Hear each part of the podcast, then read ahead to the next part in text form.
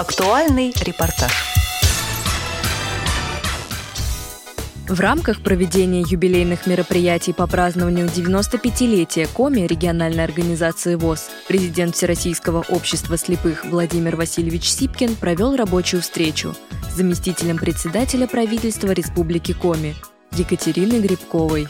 В мероприятии приняли участие полномочный представитель президента ВОЗ в Северо-Западном федеральном округе Алексей Борисович Колосов, председатель Коми региональной организации ВОЗ Александр Михайлович Верховод, управляющий отделением Социального фонда России по Республике Коми Антон Хозяинов, начальник управления занятости Минтруда Коми Алексей Ускирев, Участники встречи обсудили вопросы трудоустройства инвалидов по зрению, социального партнерства с региональными органами власти и органами местного самоуправления, комплексной реабилитации инвалидов.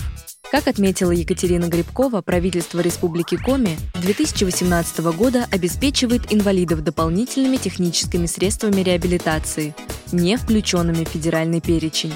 Для этих целей предоставляются субсидии социально ориентированным некоммерческим организациям – в том числе республиканской организации ВОЗ.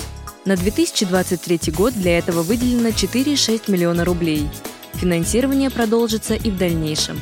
В свою очередь президент ВОЗ Владимир Васильевич Сипкин подчеркнул, что на сегодняшний день руководство ВОЗ проводит последовательную работу по выстраиванию активного взаимодействия с администрациями субъектов РФ, региональными отделениями политических партий и общественных движений, что позволяет на этой основе расширять возможности Всероссийского общества слепых по защите прав и интересов инвалидов по зрению и содействовать обеспечению равных возможностей для незрячих и слабовидящих. Президент ВОЗ также отметил успешную практику поддержки людей с инвалидностью в других регионах, которую возможно было бы применить в Республике Коми.